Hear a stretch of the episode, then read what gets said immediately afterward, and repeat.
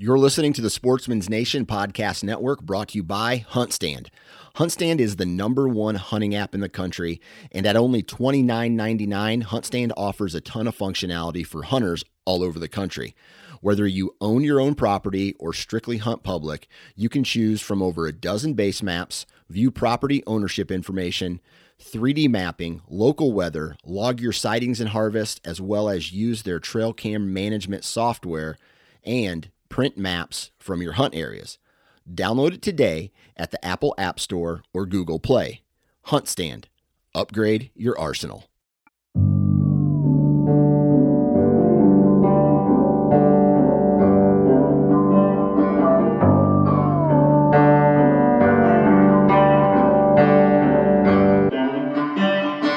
What is going on, everyone? Welcome back to another episode of the Wisconsin Sportsman Podcast, your home for all things outdoors in the Badger State. I am your host, Josh Rayleigh. I hope you've been getting out here over the last couple of weeks. Uh, I've had the opportunity to go on a couple of late night drives and, well, late late afternoon, early evening drives, I should probably say. And uh, I've began to notice a couple of the bucks in our area are starting to drop their antlers. Many of them are still holding, but uh, it appears that some of the other, some of the larger ones maybe were were at least missing one side, and so uh, yeah, it's coming up pretty quick on that time when um, yeah, time to get out and search for some sheds. I actually got out last Friday, so three or four days ago now, um, and got out looking for some sheds and decided there was this. Uh, area on my favorite piece of public where there's a bunch of south facing uh, hillsides and kind of this little rolling hill area. And, uh, you know, I figured a lot of the deer would be bedding on these south facing slopes, you know, catching that midday sun.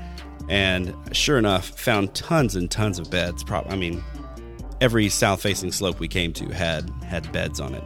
Unfortunately, we did not come across any antlers.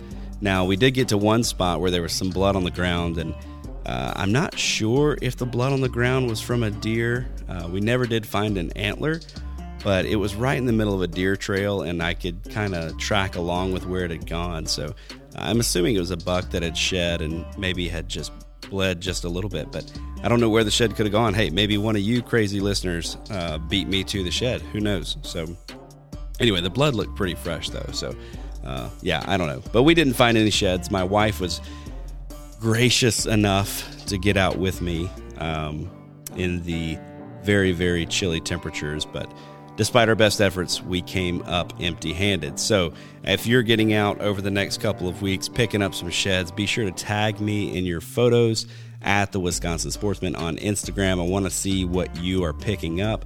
Uh, yeah, and hopefully, I'll be posting some pictures of my own sheds that I'm finding here over the next couple of weeks. All right, so enough of that jibber jabber. Uh, for today's episode, I am catching up with Ryan Ebert. Uh, Ryan is a fish decoy carver here, not too far from where I live. And uh, I found Ryan on Instagram. He does fantastic, fantastic work. Um, yeah, just creates some really, really beautiful works of art uh, and some just really great fish decoys. Now, uh, I was not familiar before talking with Ryan what all went into a fish decoy, why you would use fish decoys, what kinds of fish decoys you would want. So, uh, this is a great conversation just about all of that good stuff. We talk about uh, dark house spearing in general. We talk about sturgeon spearing, which is really great because the season for sturgeon spearing is coming up here in the state of Wisconsin. Begins in, I believe, five days. So, only something that I want to take part in. I actually uh, intended to put in for a tag this year, and uh, that draw date just comes at a time of year when my brain is 100% focused on whitetails. I just I don't know. I'm just not thinking about a whole lot else that time of year except for whitetails. So uh, when we get to close to that time next year for putting in for your sturgeon spearing tags, uh, if you don't hear me talking about it on this podcast, shoot me a message and remind me. I don't want to forget it again. Uh, I know the odds are really, really low, but I want to start putting in for that. I've I've watched some videos on YouTube and um, been checking out a lot of Ryan's stuff, and it just looks like an absolute ton of fun. So, uh, yeah, definitely want to try to, to get into some of that next year. But Uh, here on this week's episode, we're going to talk a little bit about fish decoys, what goes into a good one. We're going to talk about sturgeon spearing. We're going to talk about a time when uh, Ryan thought he was going to get eaten by a bear on the ice. It's it's really great, uh, really a great story. So, anyway, get into the episode as always. If you haven't already, please be sure to follow or subscribe to this podcast wherever it is that you access your podcast. Also, if you could leave us a written review, that really, really helps us out a ton, helps other people find this podcast, and also lets them know that, hey, maybe this isn't a bad one to listen to after all. And probably the best thing, the most helpful thing that you could do for us is to go online and share this podcast with your buddies, especially when I post it on Instagram. Share around, put it in your story, all that kinds of good stuff. Uh, so that people know this is a good podcast. Hey, if you dig it, if you like what we're doing here, help us grow it, help us spread the word, right? Uh, and then finally, yeah, be sure to follow along with us on Instagram so that you can keep up with all of our shenanigans that we've got going on. I've actually got some cool stuff. I, uh, I should have some things coming up this Thursday because I'm actually going out for a pheasant hunt at uh, a place here not too terribly far from where I live. It's a it's a it's a preserve. So these are these are farm birds that'll be planted. But uh, yeah, it's a hunt that I did last year and uh, had a fantastic time. So yeah, looking forward to getting out. Uh, for that this Thursday. Hopefully, the weather is nice. Hopefully, it's not too cold, not too windy. We want one of those just right mornings because let's be honest, I'm not a very good shot and uh, I like pheasants. So I want to take a bunch of them home. So, anyway, with all that stuff out of the way now, let's jump into the conversation with Ryan Ebert. All right, joining me today for this week's episode of the Wisconsin Sportsman Podcast is Ryan Ebert. How are you doing, Ryan? Good. How are you doing? Doing great, man. Thanks for joining me for this episode. For those who maybe don't know who you are, why don't you uh, tell us a little bit about you and about what you do? Yeah, so I'm uh, based here out of Fort Atkinson, Wisconsin. Uh, been here about 14 years, I think. Came originally for an art director uh, role for a publishing company here in town, working on a couple agriculture magazines, um, and then uh, focused solely on my business about four years ago and left that job, uh, doing photography, graphic design, fish decoy carvings, um, a little bit of video work uh, for kind of a wide range of local and national clients. And then last year, I started a screen printing business with a couple buddies uh, again, kind of doing a lot of local uh, businesses and events and schoolwork, um, and then designing some of my own apparel and spearing apparel. Man, that's awesome. When I I, uh, I first found you on Instagram, and I saw some fish decoys, and man, to me that's like a totally foreign thing. Like before moving to the north, I never even knew that that was a thing. So tell me a bit about uh, the fish decoys that you carve and sort of how you got into doing that. Yeah. So uh, here in Wisconsin, we have sturgeon spearing, which is a big thing in Lake Winnebago. Um, and then our neighboring states all have pike spearing, and uh, so that's a big thing, big part of the culture. And fish decoys is a major part of that.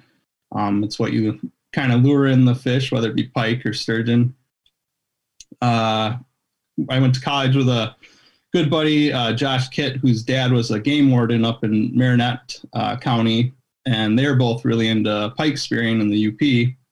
And uh, I think it was like 2007 or 2008. Um, I went up for the first time to go with them and went spearing. And uh, the first outing, we didn't even see a single pike, um, but I was already just hooked on it. It's so different. Um, I kind of equate it to like bow hunting or sitting at a deer stand. You know, you're just kind of sitting there waiting waiting for something to come through and watching, and it's just so cool to be able to see under the ice and watching that fish decoy swim around and as you're jigging it. And um, I didn't get into the decoy carving right away. Uh, a couple years later, I decided to give my try my hand at it, being an artist, and um, just got really hooked on on carving decoys then. And I make about 30 of them a year on average. Just kind of in the winter months, it's my winter hobby, and um, it's just really cool to drawing a fish with something that I've made. And um, guys that have my decoys, they're always sending me pictures or updates of how they're doing, or if I brought in a fish for them. And it's just really neat to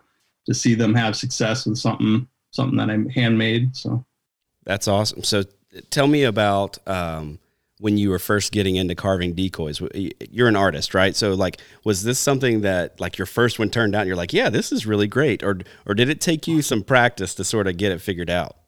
Oh, it took a lot of practice. You know, I was getting always getting better, and there's always people that are better at you than something, and you know, striving to be better and getting ideas from different carvers and uh, picking up techniques and tricks and trying different things. And um, my very first one, I tried making a salmon and thought I had it weighted to swim all perfect, and I was really excited. I brought it up to the UP to swim it, and I put it in the water, and it didn't sink. It like sat just below like the surface and didn't actually swim. And you know, went back to the drawing board and talked to to my buddy's dad, the warden, who carved decoys and kind of was giving me pointers. And he just told me to add a little bit more lead in a certain spot. And sure enough, it was just like one more drop of lead and then it swam right. And um, so, yeah, I spend a lot of time um, trying to make sure they all swim correctly. And, and when I say that, they for swim, you want them to go in kind of a slow, slow descending circle. And, um, you know, when you jig it and everything to kind of draw them in and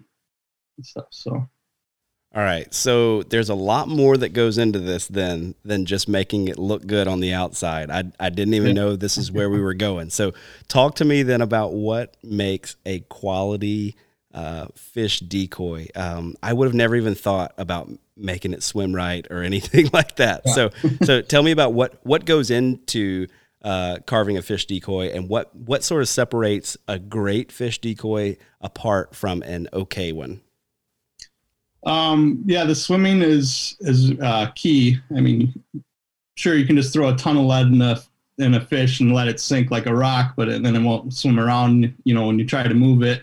Um, so there are competitions for it. Um, like I mentioned, our neighboring states, pike spearing is a big thing. Um, they have big uh, shows for spearing and fish decoys. Um, I'm on the head of the National Fish Decoy Association board of directors. Um, and we have our major show in April in Perham, Minnesota. So we have contests there, um, both on decorative classes where it looks just super realistic, um, like almost taxidermy quality fish decoys. And then there's ones that are called working classes where it's all just about how they swim. Um, so yeah, again, that's just how it how it moves in the water, how quick it is, how slow it is, if it makes a nice circle in a six foot radius. Um, so yeah, you're all about waiting and putting that lead in there. And um, there's definitely a bit of science and art to getting it to swim right. And uh, yeah, it's pretty pretty neat stuff. Do you compete as well? Uh, mostly in the working classes. Uh, I think I can make a pretty good swimming decoy. I think I make a fairly realistic decoy, but like I said, there's some guys that are just next level, um, like taxidermy quality uh, fish decoy carvings. You mentioned earlier that uh, surrounding states have pike spearing, and uh, I did not know that it was illegal here in Wisconsin until I started doing some reading up, sort of getting ready for this podcast. I, I just saw you know pike getting speared online, and I'm like, sweet, that's something I can do. Yeah. And then I realized that that's only for rough fish here in Wisconsin. What's the what's the deal with that? Uh, we can technically spear on Lake Superior waters here in Wisconsin, um, but that's it. Uh, we used to have a bit more spearing on the boundary waters, but then they closed that years ago. Mainly, it sounds like they thought there was a lack of interest at the time.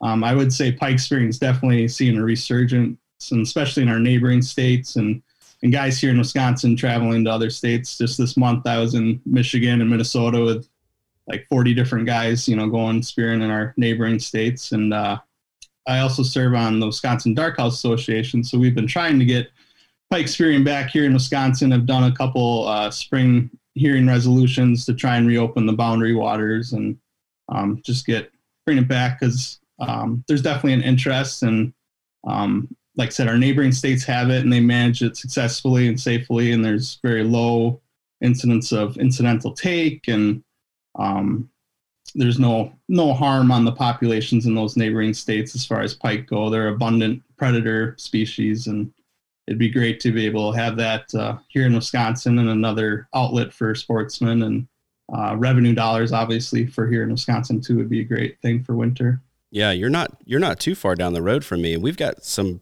pretty good pike fisheries not too far from us, right? I mean, right. really, right yeah. down the road from me is a fantastic place to go fish for pike. People ice fish for pike all the time here. So, mm-hmm. is, is there any? Are there any efforts to get pike spearing legalized here in southern Wisconsin, or are we talking mostly, you know, reaches farther north? Uh, so far, we've just uh, focused on the boundary waters, considering that, like I said, our neighboring states have it, and I've uh, been talking with some of their associations and uh, just their interest of getting those boundary waters open, and just kind of want our foot in the door to show the, you know, the DNR here and people that it's uh, there's an interest in it and it can be safely done, and that there's no no harm to pike populations or other species.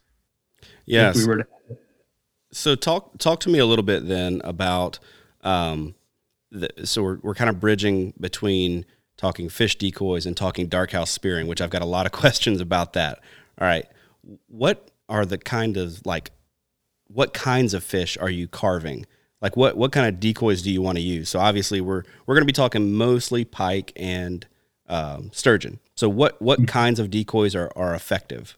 Like what kind of fish uh, are you trying to emulate, or or are you trying to emulate a fish? Do you just want something that stands out?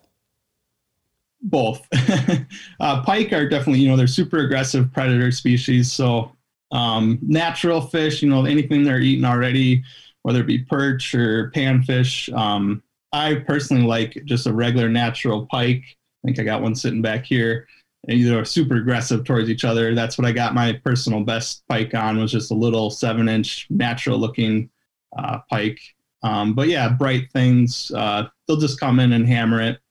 Uh, for sturgeon, they're just big, curious dinosaurs. So bright colors, something they haven't seen before. Um, just big. You're generally using bigger, brighter decoys for sturgeon, and just trying to get their attention and, and drawing them. They're not going to come in and attack it like a pike, you know, a pike would. They're just kind of coming in to look at it. They might nose it or bump it, but they're not going to try and eat it generally. Gotcha. So you're just looking for something to kind of catch their attention, maybe from a distance. Yeah. Yeah. Okay. Well, what can you tell me about maybe some of the tradition of uh, dark house spearing? Like, like, can you give me a bit of an introduction? Maybe some of the history, like, like how, the culture. How is that developed? Yeah, I mean, like I said, it's really ingrained in our neighboring states as far as the pike spearing goes. Um, like I said, there's big shows and everything with it, and just really legendary carvers and uh, everything's just handmade. So I think that really makes it unique. it Almost almost similar to like fly fishing. You know, you're making your own your own lures and things attract the fish. Guys are making their own spears. They're making their own ice saws to cut the ice, making shacks, all that. Everything's just handmade. I think that really makes it super unique. Um, and it just makes it almost like a year-round sport. You know, it's not just winter. You know, you're carving decoys or working on a shack and all those things throughout the year, and um, just becomes a lifestyle. And uh, especially the sturgeon spearing too, it's just such a huge part of the Lake Winnebago region. There, you know, every bar and and bait shop around there right now has decoys and spears up for sale, and guys are out scouting. And you know, you got all the fishing clubs that are plowing out the roads right now and marking marking cracks and marking the roads with trees and putting putting bridges out and um, yeah, it's just just a huge part of the culture and uh, it'd be great to get pike spearing here more in Wisconsin. I think it just really catch on and get a lot of interest. Yeah, let's talk a little bit about that uh, sturgeon spearing. So we are what two weeks away? Uh, just under, yeah. Like just 11 days, I think. Yeah, something like that. All right. So just under. And you mentioned that all of these uh, shops and bars and stuff up there uh, around Lake Winnebago are, are sort of getting their gear out and ready, selling uh, spears and all kinds of things. As someone who's totally new, who's never done it before, uh, what kind of gear are, am I looking at? Like, what what all would I need to get? So if I'd say, hey, I've got a, a tag, or do they call them tags? Yeah. Okay. Yeah. So I've got I've got a tag. Let's say and I want to go and I want to have all of my own stuff. What do I need to be able to successfully go spear a fish? Yeah, well, you can. Um, so I mentioned like permanent shacks, but I'm kind of an oddball. I, I spear out of a pop up shack. So I have an Eskimo fat fish, just a regular angling type shack. You just want a dark shack that you can sit in first of to see, to be able to see down into the hole and into the water. Um, there, an ice saw would be helpful if you want to cut your own hole, but there are guys you can hire for like 10 bucks that'll cut a hole for you on Bago there. Um, so you just need a spear, which are generally pretty heavy duty. Again, they're available all around Bago there. Uh, and then you'd need a decoy. And then pretty much beyond that, that's that's really about it um, as far as buying stuff. What goes into to finding a location? So um, I've seen some of your stuff uh, on Instagram, like cut in day kind of thing, and and I saw you like scooping some of the water out and pouring yeah. it into like this little filter thing. What are you looking for? Um, you're looking mainly for two things. You're looking for good clarity, which the last few years has been hard to come by because um, can't see the fish. You're probably not going to be able to spear it. Uh, That's a good point. so you're checking for clarity around the lake there.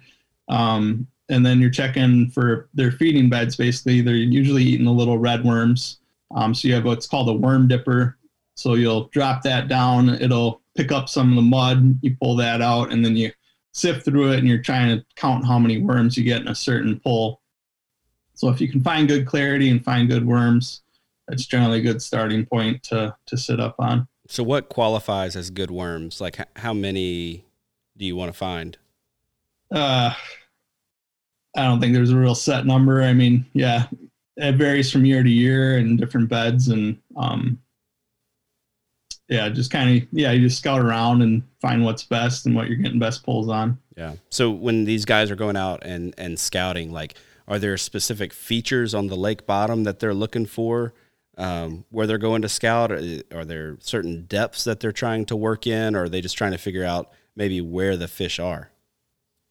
Yeah, just yeah. Usually it's clarity and worms, and if you find good clarity and worms, guys will set up with a camera. Then they'll sit and watch on a camera uh, for quite a while. Sturgeon are bottom feeders, so you usually have that camera and a, a decoy or some sort of attractant sitting on the bottom, and you're just watching. And if you obviously if you see one come through while you're scouting, that's a good spot to start and um, yeah, the more time you put in scouting, that generally leads to greater success versus just blindly going out and picking a spot. It's a it's a huge lake, and sturgeon spearing's kind of like uh, duck hunting out a chimney. I mean, you're only looking in one little spot on this giant lake and hoping that you know that fish comes through that one spot. So that's pretty good. Duck hunting out of a chimney.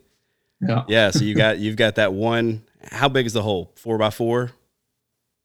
Yeah, it depends on the shack. Uh, usually, my shack, I'm cutting it by eight feet by three feet, something like that, about okay. as wide as the shack is. Yeah. Okay, good deal.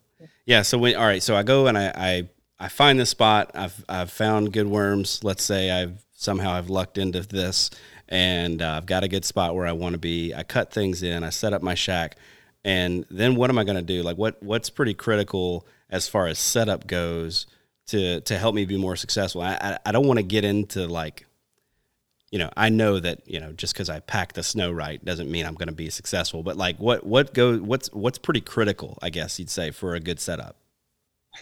Patience. I mean, it's a lot of it's a lot of staring at nothing, and then that two second window that a fish comes through. I mean, you got to keep your eyes locked on the hole all day, and that it's tough. I mean, the season runs from 7 a.m. to 1 p.m. So that's a lot of time of staring at at nothing. And like I said, the clarity last year hasn't been great. So you're staring at kind of pea soup and barely making out your decoy and just yeah, really just patience and staying locked in on that hole and um yeah, just patience. yeah, I, I saw online. I was watching a couple of videos on YouTube, and a guy is playing on his phone, and there's mm-hmm. this sturgeon swimming through the window, and it's like spirit spirit yeah. spirit you know and the guy's still sitting there playing on his phone and he sees it at like the last minute you know or last mm-hmm. second and, and, ends up getting it so um, another thing that i've seen in uh, some videos is people who put like a large white x on the on the the bottom i'm guessing to make mm-hmm. the fish more visible is that something that you do yeah pvc pipe or siding or you know lattice fencing anything. Um yeah if you can just barely make out the bottom putting something down you know help distinguish it and you'll see the fish pass over top of it. Um you anything you put down you have to be able to retrieve. You can't put down something that you can't get back up um, as far as the dnr rules go. But yeah it helps a lot to be able to see and um, especially if the water is a little bit cloudy and you can't can't see too clearly that helps quite a bit.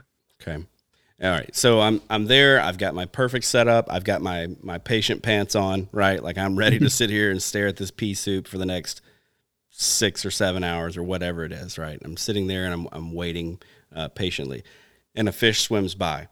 How big does that fish need to be? Uh, 36 inches is the minimum. Okay. Yeah. All right. So it, there's no window, so like they can be as big as. Yeah, there's no, No- no yeah, there's no slot limit. Yeah, just 36 inch minimum. Um, I believe the state record for spearing is 212 pounds. Jeez. Uh, I don't, I don't remember how many inches that was, but How many people did it pull in before they finally got it out? I'm not sure. I'm sure that put up a pretty good fight. I got one two years ago that was 55 pounds, and that put up plenty of good fight just for me. So I can't imagine a 200 pound fish. Wow. Wow. Okay. What what's a good rule of thumb to help you determine whether something is 36? I mean, I imagine if a fish comes by and he looks like he's 36, I'm probably don't want to spear it just because I don't want to take a chance of spearing a 34 incher. Right. Um, so what, Yeah, what's both- a good rule of thumb there? Both pike and sturgeon, I'd say, guys, you know, you're on the side of caution. Um, you're looking at the width as much as you are the length. You know, if you're starting to see good girth, girth on a fish, a good head on it, that really indicates that it's a legal fish. Um, and then for me, I like knowing what my length of my decoys are. So if I have an 18 inch decoy, you know, obviously if it's more than double the length of that, I know, you know, I know it's a safe legal fish. So Is that pretty typical for you, an 18 inch decoy for a sturgeon? Generally, yeah, yeah, at least a foot, foot and a half. Yeah. Okay. All right. So, talk to me about a little bit about the different fisheries uh, that are ab- available for sturgeon. So, I've heard that there are some places where uh, if I want to go and you know spear a sturgeon, I can pretty much do it every year if I want to, but maybe I'm not going to have as high of success rate on certain waters. Is that right? Right. Yeah. Lake Winnebago is just a general tag, so anybody and everybody can get a tag every year. Um, the deadline's in October, and uh, yeah, the success rate I think the last couple years has been maybe six or eight percent, somewhere in that range. It's not great. Oh my word, six or eight percent. Yeah, the last couple years has been pretty rough. Um, they haven't. So they have a harvest cap for everything. So if this they were to hit the harvest cap, they'd shut the season down early. But the last couple of years has been yeah, been not great quality, not great ice. So Wow. What do Yeah. you mean? What do you mean by not great ice? uh, just lots of cracks. Not a couple years ago, it wasn't really even thick enough to be driving on safely. So um, most guys are hauling out big shacks. So if they can't drive a truck out, you know they're probably not going out for spearing. So. Okay, gotcha. How do things look for this season? Uh, ice is shaping up good. I just kind of looked. It's actually a few inches ahead of last year at this time. Um, most of the clubs have their roads all plowed out and marked now, and they got their bridges for all the cracks. Um, and they're starting to update that. So yeah, it's looking pretty good. It was a little sketchy to start there. The whole west side of the uh, Bago kind of blew out and um, had to restart for making ice, but uh, everything's pretty good now. So you you said all the clubs. So there are clubs that sort of specialize in in this time of Yeah, year. Literally like every town, especially on the east side, there has uh, fishing clubs, and they're all uh, plow out their roads, um, and they'll mark them, like I said, with Christmas trees. The trees all generally lean towards shore to kind of let you know which way the shoreline is, and every like mile there will be double trees, you know, to let you know like, hey, you've hit another mile, um, and then they'll connect all the way across the lake um, to each other. So. Okay, so we're talking Lake Winnebago there. Yep. Talk a little bit about some of the other, or I guess the other fishery that's Yep, sort of the, upriver. the Yep. prized tag. Yeah. So yeah, there's the upriver tags, which I think that's about 500 they issue a year, every year. Um, right now, it's about an eight-year wait uh, to get a tag. So you're putting in preference point every Oh. year for that. So let me let me ask you on that point real quick. Do, if I'm putting in preference points for for that section, can I still draw a, a Lake Winnebago tag? So I don't I don't have to wait eight years to do it. I just have to wait eight years for that specific location. Right. Okay. Yep. Yep. So you just put in preference points, and if you know that uh, if you're only on two points, you can just apply for a point and then just buy your regular Bago tag. You don't have to wait to know if you drew or not. Um, but if you're getting close, uh, I think they announced it about a month or two months before um, that October deadline for Bago. So if you don't draw for upriver, then you still have a little bit of time to get your regular Bago tag in. So Okay. Uh, upriver generally has about 60% uh, success rate. Um, so yeah, it's quite a bit different. A um, lot more opportunity up there. Wait, so you're you're talking like 10 times higher success rates? Oh yeah. Yeah. Yep.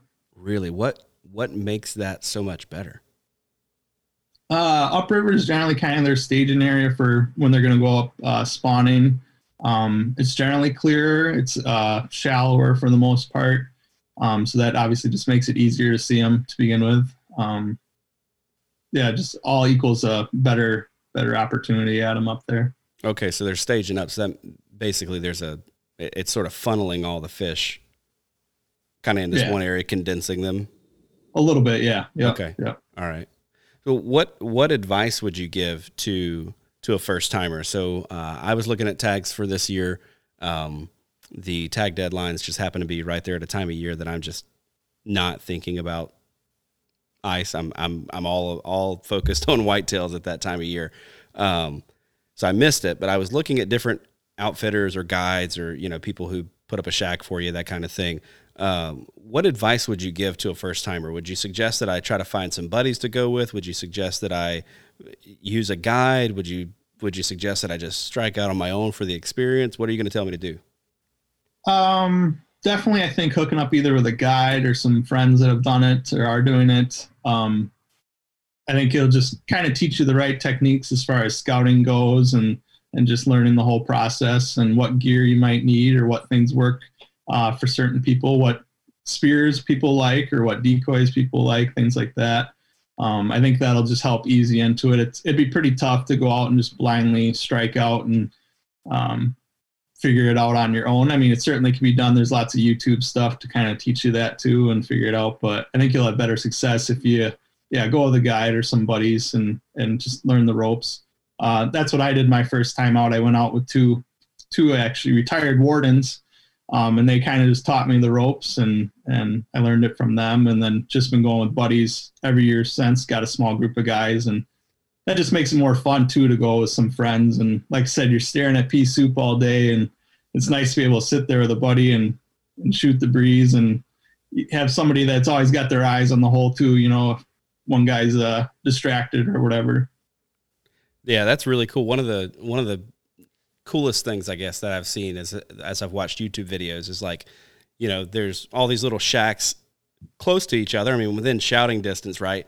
and all of a sudden you see one of the doors bust open and somebody starts yelling and everybody comes running over and like helping yeah. get the fish out and all that kind of stuff. So the camaraderie seems like, you know, 90% of the experience. Oh yeah, for sure. I mean, especially when somebody gets one and then it's just a huge group celebration and it's chaos when you get one. I mean, if, especially if you're sitting with somebody, the guy fighting the fish is usually holding on that fish and the other guy is just chucking stuff out, out the door, pulling the decoys out because all those lines are getting all tangled up. You know, that sturgeon will really fight pretty good for a while. So it's yeah, it's definitely chaos and a lot of fun and um and then the all the bars and the registration stations are a lot of fun afterwards.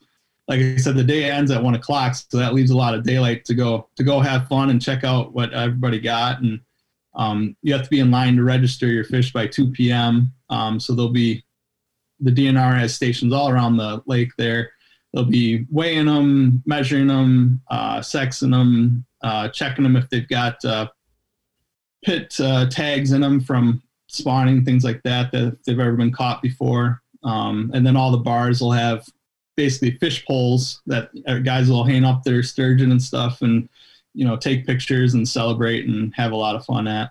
Dude, this this sounds like Wisconsin deer camp tradition on ice.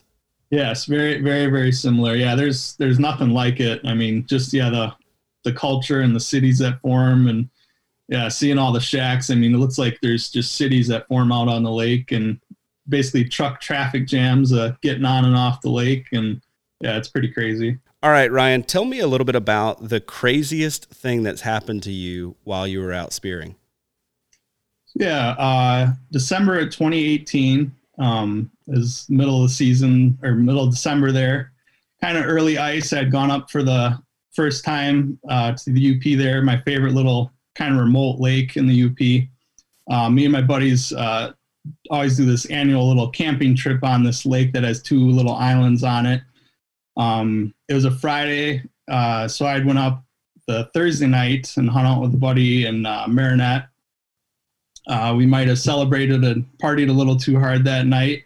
So I was moving a little slow that Friday morning. Um, they had to work, so they were going to meet me out later that day. Um, I got out there right at dawn and was walking out, and like I said, a little little groggy from the night before, so not paying too close of attention to my surroundings.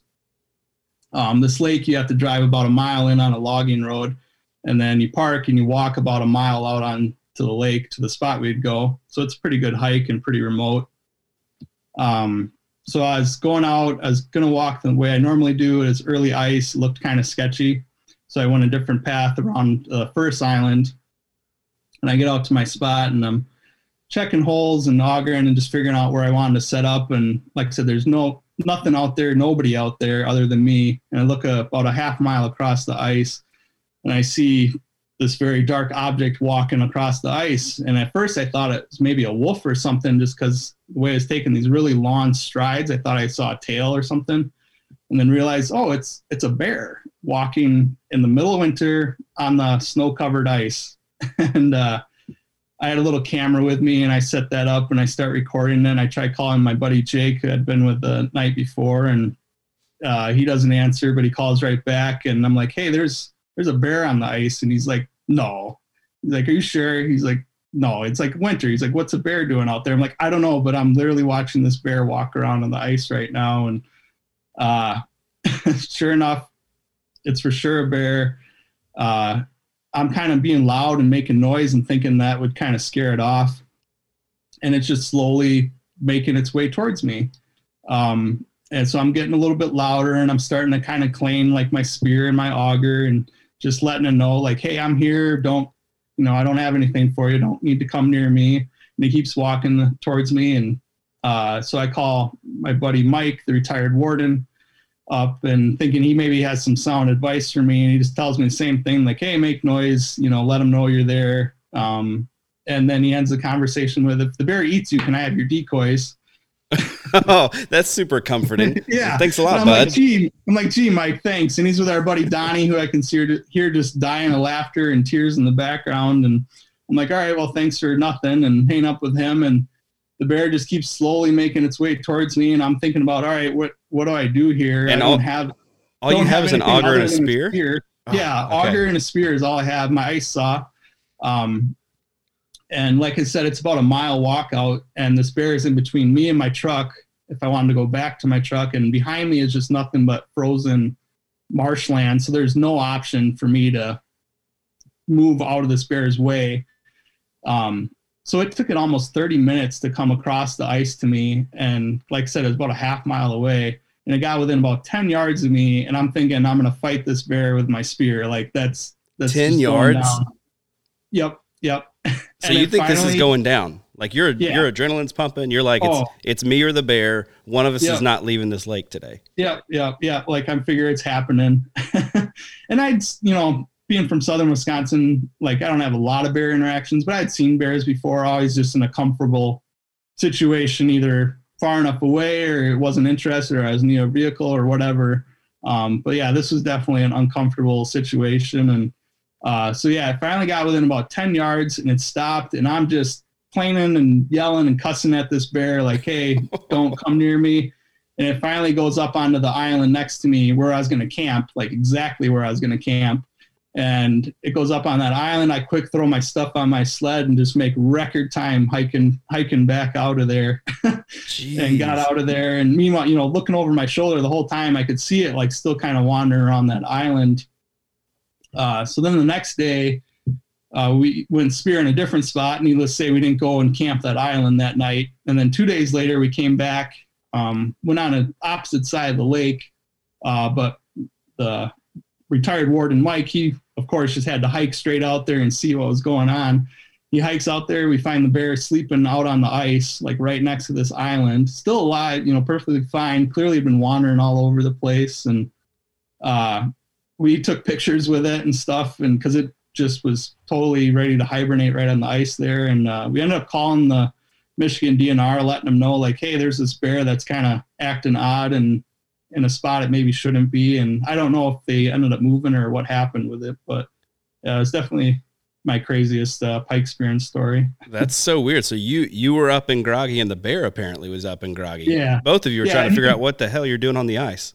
Yeah, I can definitely tell that in the video too. When I look back at it and see it kind of, it definitely looked kind of groggy and was kind of drooling and acting a little mopey or whatever. Um, it was a warmer weekend, so uh, my warden buddies thought maybe just that warmer weekend, it kind of woke it up and it was a little confused. And they thought it was probably maybe a two and a half or three year old bear, so it's probably the first year on its own, and and just wasn't sure what was going on and woke up a little little confused there. Man, that's wild. Well, I'm I'm glad you didn't have to square up with a bear. Yeah, me too. That would have been a pretty crazy story, though. Like Yeah, like what's the biggest thing you've ever speared? Well, a bear. a bear. With- Yeah, yeah. that that would be unique. Well, all Yeah. right, I gotta I gotta say, man, I, I've been looking at your stuff on Instagram, and I've seen a lot of your decoys, and uh, they look really good. They look really great. There's one that I think you've messed up on though. Um, it has antlers on it. Mhm. I don't- pike. I, Yeah. I don't think that that exists. What what's going on there? It exists. It's just really rare and elusive. yeah. Yeah. really like- rare. All right, so tell tell me about the picalope then.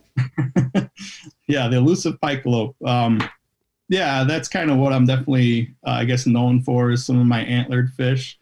Uh, I don't know what got me into making them, but I think I just had some old like deadheads and sheds and things like that. So I thought, hey, it'd be fun to throw some antlers on a on a decoy, and um, yeah, they're definitely some of the larger ones I make uh, that I put the real real antlers on. They're usually about two feet long and Yeah, they're pretty big, man. yeah, they're fully detailed and yeah, look pretty realistic. And yeah, I've definitely, I only make about two of them a year. They're quite a bit of work uh, to do. Um, yeah, actually, Mitch Patterson that you talked to on an earlier podcast, he's got one hanging in his bar here at 1062 Saloon. It's hanging up behind the bar. That's awesome. Yeah, That's and then I make little mini ones with uh, some fake antlers. Um, call them dwarf picolopes too. So Is, that a subspecies of the bigger yeah, subspecies. Yeah, Okay, dwarf gotcha. species, Yeah, I- yeah. I'm They're gonna- fun, something different. Yeah. I'm gonna need a whole legend built around this. Like I, I need you to write. I need you to write stories about it. I need you to talk about. Like I need encounters with picalope in the wild. I need. I need the full shebang, man. Yeah. I need yeah. you to fill yeah, it you out Got to be in the right mindset. Experience some murky waters. Maybe have a few barley sodas in you. You'll see one. just, just takes a couple of days on the ice, huh? Staring, Yeah, staring yeah, into yeah. a into a Yeah. hole. So I have a, a cuts of meat picalope shirt that I've made, um, and that's super popular. with spears and just regular anglers and everything too. Yeah. That's awesome. Where can folks find those? Uh, find those shirts.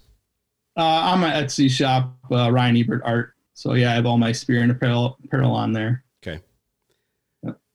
Good deal, man. Any anything else that that I didn't cover? I'm just gonna leave it running here for a second. Anything else that I didn't cover? Because, dude, that one that's a crazy story. Um, trying to figure out what in the world the bear was doing, but um, Yeah. I mean that's Yeah. a crazy encounter.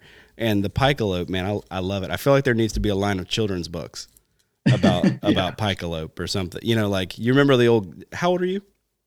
Uh, 35. Okay, so we're the same age. So did you Mhm. read Goosebumps when you were a kid?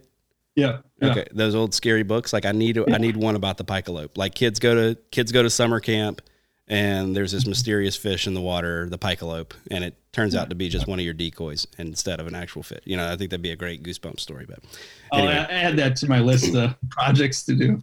yeah, dude, you could do it with the old like the old Goosebumps cover. You know, with the, the that style with the just a portrait of the pic, uh, the picalope on the front. So, Mhm. anything else we need to cover, man? That was that was fantastic. I'm glad you uh, glad you brought me back around to that. No, my other favorite story is probably my biggest pike. I've only ever gotten one that's over 40 inches. Um, I think that's kind of like a misconception of uh, guys that don't know about pike spearing. They think you're just going to hammer all the massive pike, and it's like, well, like I said before, it's like duck hunting out of a chimney. I mean, you're looking at one little spot. If I really wanted to get a lot of pike, I'd go out with my buddies and set up 20 tip ups and you know really cover a lake versus spearing. That's a lot of work, and you're just looking at one little spot. So. Yeah, so spearing is not necessarily the most efficient way to go after pike. Then No, for sure not. I mean, if you're just looking in one little area, it's it's a lot of work to cut in. Um, so you're generally not moving a whole lot, especially when that ice is pretty thick. I mean, it's it's a workout, you know, cutting that ice and pulling blocks, or you're pushing the blocks under. Um, so yeah, you're not moving a whole lot versus tip up or jigging. You're, you know, it's pretty easy to auger a hole and move all around until you find them. Um, so yeah, I've only ever gotten one uh, 40 inch pike, and that was I went up in December 2017, the day after Christmas. Is that in Michigan or Minnesota? Uh, Michigan. Okay. Yeah, I went up to the UP. Uh, went up to my Bear Lake there that I just mentioned. Um, so I tried that. The ice was kind of sketchy then, so we didn't set up where we normally would, and it was a really warm, windy day. Uh, spearing kind of sucked. My one buddy's shack, new shack, blew over and got messed up, and one corner of my shack like blew and got kind of tore up. And um, so then the next day, I went uh, with my retired warden friend Mike and went to his favorite uh, lake to go spear and another really slow kind of crummy day. We hadn't really seen much, and uh, Mike has uh, he calls them wiggle fish. They're like finless, and they kind of act like they're injured uh, when you jig them. Okay. They kind of yeah. they wiggle in the water and act a little different. Uh, so he really likes those, and we've been swimming those all day, and only just seen a few fish. And I and he asked how long I wanted to sit still. It was like about noon, and I said, "Ah, I'll sit for 30 more minutes because I was going to drive back that day still." And uh, I'm like, hey, let's put down this natural little seven inch pike I got.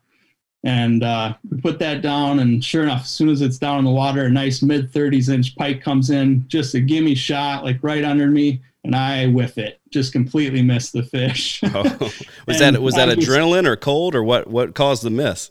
Yeah, just it just happens. I mean, it's not again it's not as easy as you'd think. You know you got the refraction of the water and if you just don't line it up and and pike are quick too you know they'll they'll move at the first bit of sound or anything.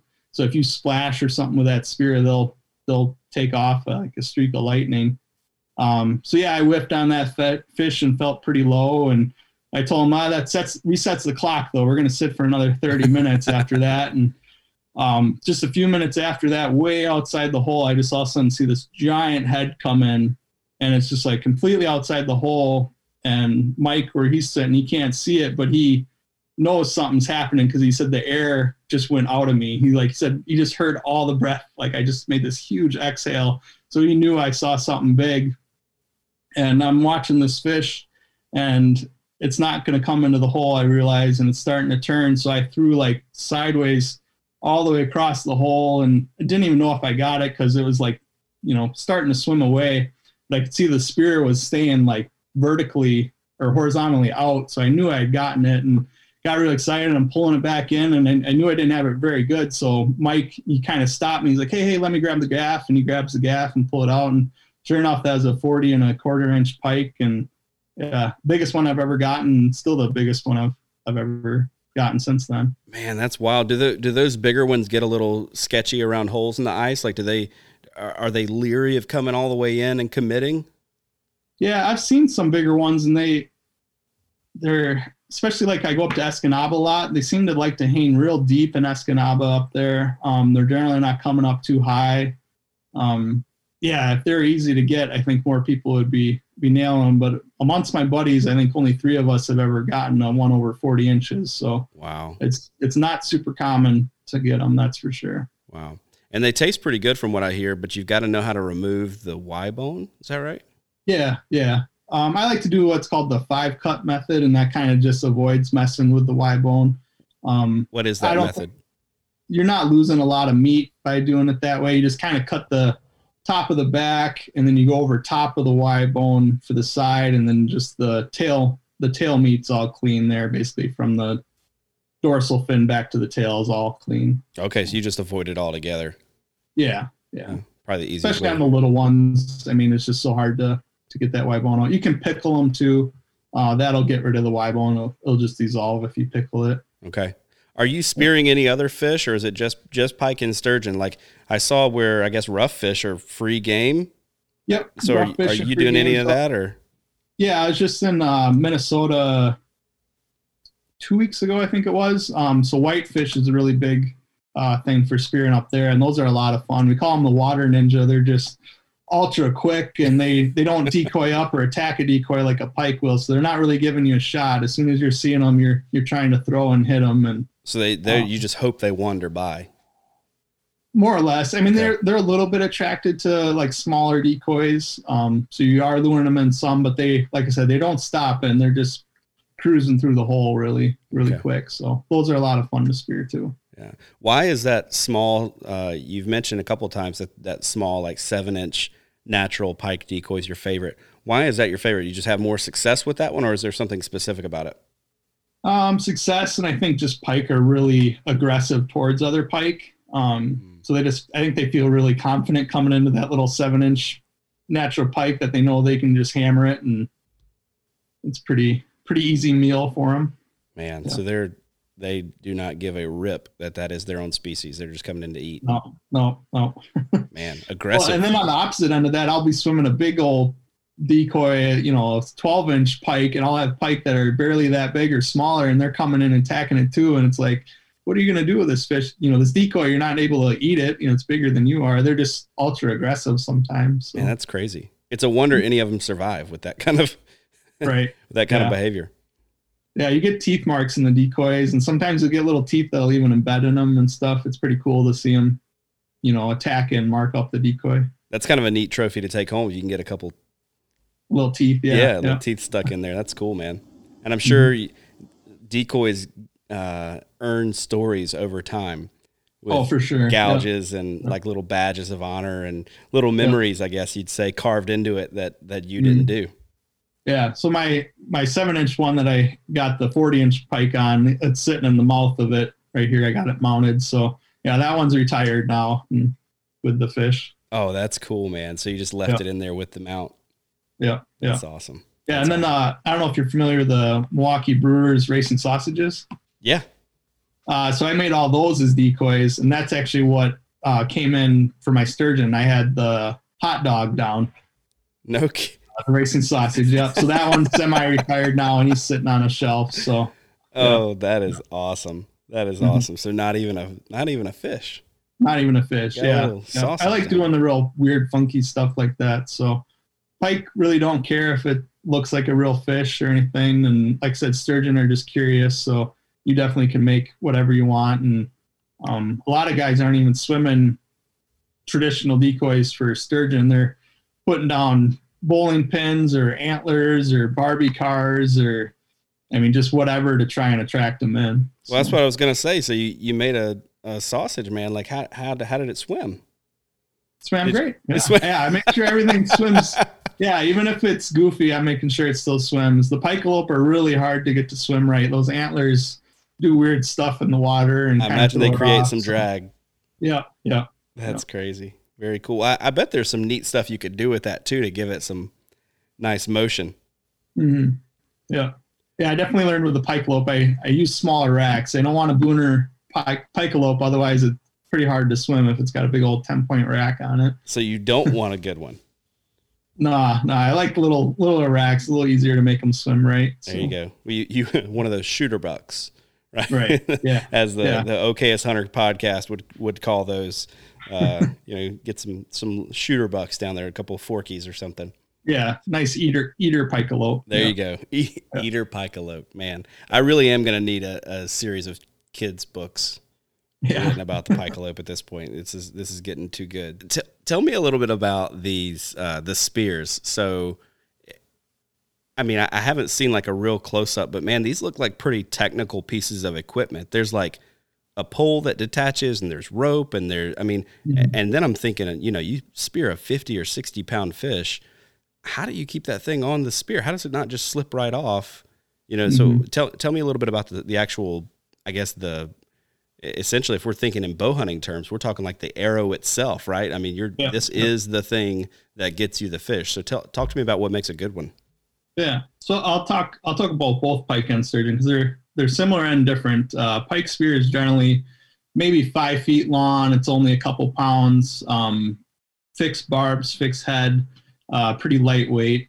Uh, versus a sturgeon spear, that's generally about seven foot handle on it. Uh, probably weighs close to ten pounds, if not more. Uh, detachable head, and sometimes have fixed barbs or what called flying barbs um, kind of like uh, like an arrowhead, basically. Yeah, fixed or or flying barbs on there. Because yeah, sturgeon, like I said, it's big. They'll fight, they'll roll. So the idea is you let that head detach once you've got it on there and they can kind of freely move. You know, that spear handle isn't catching on anything, hitting the ice or anything. It's all all free to move around and and yeah, because you'll you'll fight them for a while, especially if they're a good size. How common is it for a guy to lose one? Like if you if you spear one with a with a good quality spear, like is that fish gonna get away or? It it can happen. I mean, if it's a big fish and got a lot of pull on it, and you didn't get it get it speared very deep, um, it can happen. But uh, if generally if you get it get it nailed pretty good, it's not coming off. Okay. All right. Guys will run second spears always in their shack just in case if they think they didn't get it very good. You know, they're throwing another spear in it if they can just to double down. And um, you always have a good gaff hook in the shack too. Once you're getting it up close to the top of the, the water, you'll try and gaff it and, and get another another hook in it. Okay. Can so if I've got a buddy with me, let's say, can can he legally like and I spear the fish and I'm like, mm, not real sure about this. Can he legally spirit with me? or do I have to be the one to? He would have to have a tag. He would have to have a tag as well. Okay. Yeah. All right. Yeah. So I can't, can't have a buddy along just to help, kind of. Yeah. If he if if a buddy didn't have a tag and you went outside to go to the bathroom or something, he would literally have to leave the shack. He can't sit there with the spears and yeah. Okay. Yeah. All right. Yeah. Gotcha. But if he had a tag, he can he can throw another spear in it. Um, but you, I mean, you could throw that spear also. You can have two two spears in the shack with one person. Okay. Gotcha. So, gotcha. Yeah. Talk to me a little bit about uh, uh, the state of the of the sturgeon population. I mean, this is a pretty managed.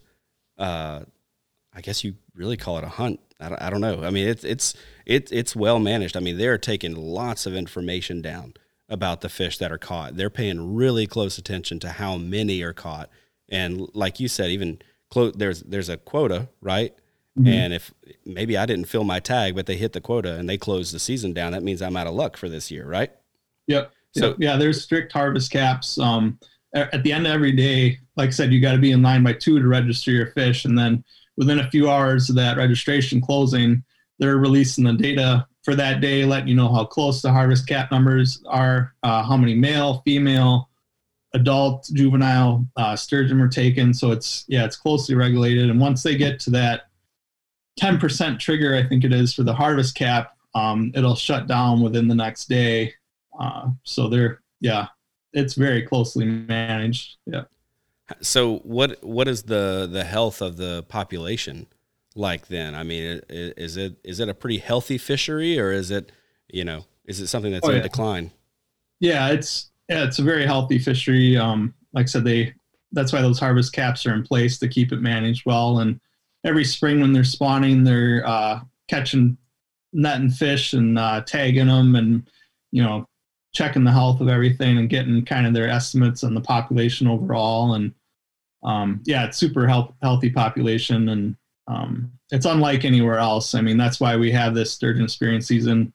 Uh, Michigan has a very, very small uh, sturgeon spearing season on Black Lake. Uh, I think they're allowed maybe five fish, I believe is their number. I mean, their season closes within like a couple hours. Like oh, that's wow. it for them. So what we have here in Wisconsin is is unlike anywhere else in in the country. Okay. All right.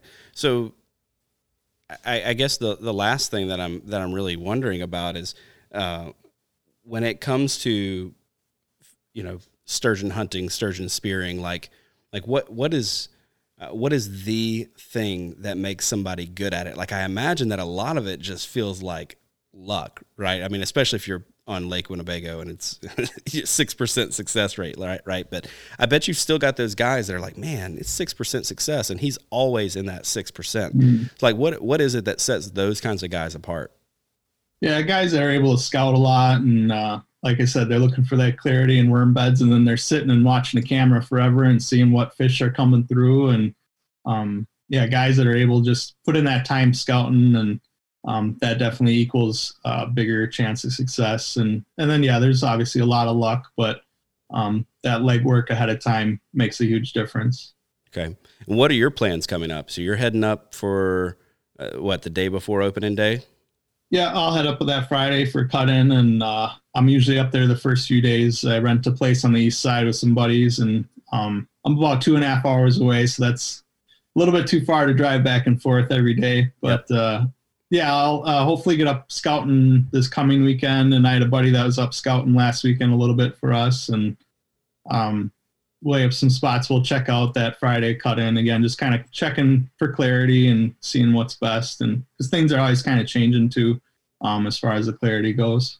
So that scouting piece, that's a that's a team effort as well, not just the actual season.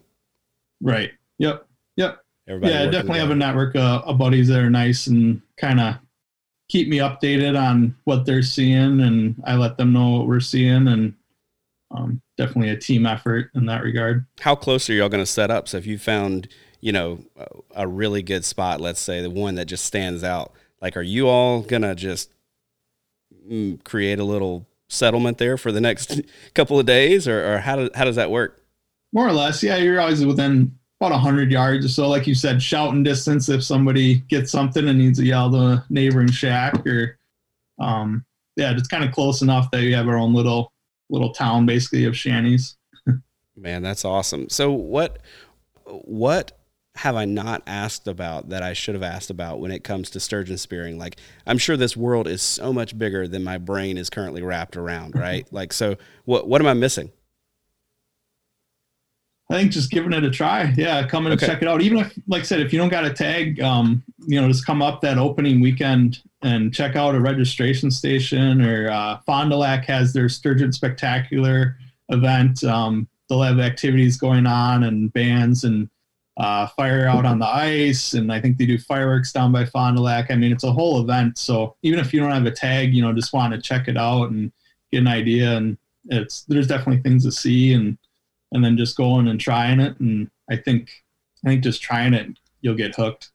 yeah, very good. Very good. Well, Ryan, I appreciate you coming on today. I, I, I want to hear a little bit about uh, you and sort of the rest of the stuff that you do, right? Like you're you've got your hand in a little bit of everything, and I get to talk to a lot of people for this podcast. And one of the things that I'm noticing is that those guys who get to um, to be self-employed and who get to set their own schedule, so that you can talk to me at you know, 10 o'clock on a, on a Monday morning instead of being in meetings at work or something like that, right? Like those kinds of guys and, and the folks who get to be in the outdoor industry, they're doing a little bit of everything. Like I haven't talked to anybody that was just like, "Yep, this is my one thing, and and that's all I do." And of course, I I reach out to you, and you're like, "Yeah, I do this, and I do this, and I do that." You know, you're you're very broad. So what all are you? What all do you have your hands in right now? Uh, right now, yeah, this is kind of the time of year I'm doing a lot of decoy carving, and uh, kind of gearing up for that big show I mentioned in April for the NFDA. Uh, working towards that. I'll have a couple booths there, and I'll be entering contests for that. Uh, doing a lot of design work right now for different businesses. Uh, working on logos for some fellow fish decoy carvers, and then working on apparel for them too at the same time. Um, so yeah, it's definitely great being able to make my own schedule and pick pick my kind of jobs and timelines of different things, and um, definitely enjoy doing all that. Yeah, it's good stuff, man. You you're uh, I, I've really enjoyed getting to see some of the stuff on Instagram that you're putting out. So let's say folks are listening to this and they're like, "Hey, I'm interested. I want to see more about what Ryan is putting together. Uh, I want to see some of his fish decoys. Where can people go to find more from you?" Uh, Instagram is the main place where I share all my fish decoy stuff at. So Ryan Ebert art. Um, uh, Etsy is where I sell like uh, some of my fish decoys and spearing apparel and different things on there. Uh, that's also Ryan Ebert art.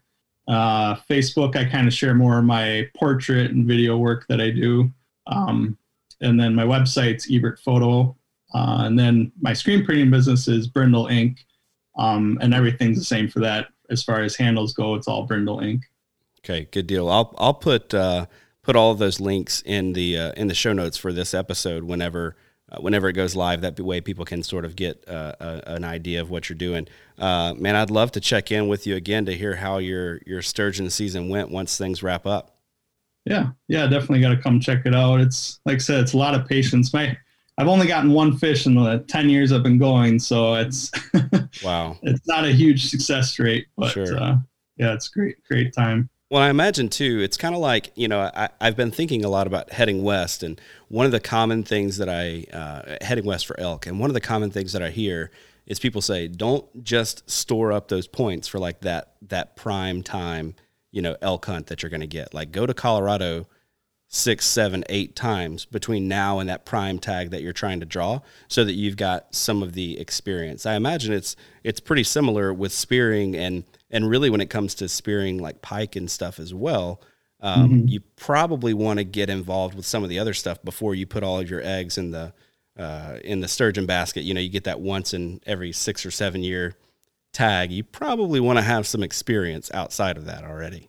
Right. Yeah. Yeah. And you just got to keep going and trying. And um, yeah, when I got mine, it was uh, on the upriver. So uh, it wasn't, it was probably about the worst season they've had for upriver two years ago as far as clarity and ice conditions went.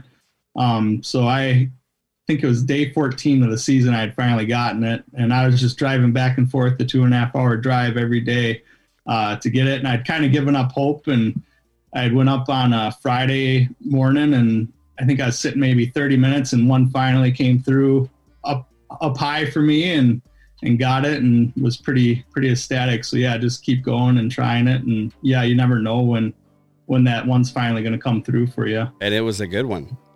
Yeah, it was uh, 60 inches, um, 55 pounds. It was uh, an adult male. The estimate is probably about 35 years old. Wow. Was that the only one you'd seen? Um, I had seen one other that season that I, I missed, and then I've had two other misses over the years. Uh, off camera um, is what they call it when you gotta, like I said, it's pea soup. So you, sometimes you'll run a camera on the bottom, and you're kind of watching that camera too, trying to see if something's swimming around on the bottom. So I'd had two misses uh, off camera you're just kind of you're just kind of guessing where the fish is um, in relation to the camera and the decoy and everything you got running. Wow. Wow. Well, man, good luck to you this season. Uh, I hope you get one, and uh, I'd love to hear the story after uh, after that all wraps up. Thanks for your time today. Yeah, thanks for having me.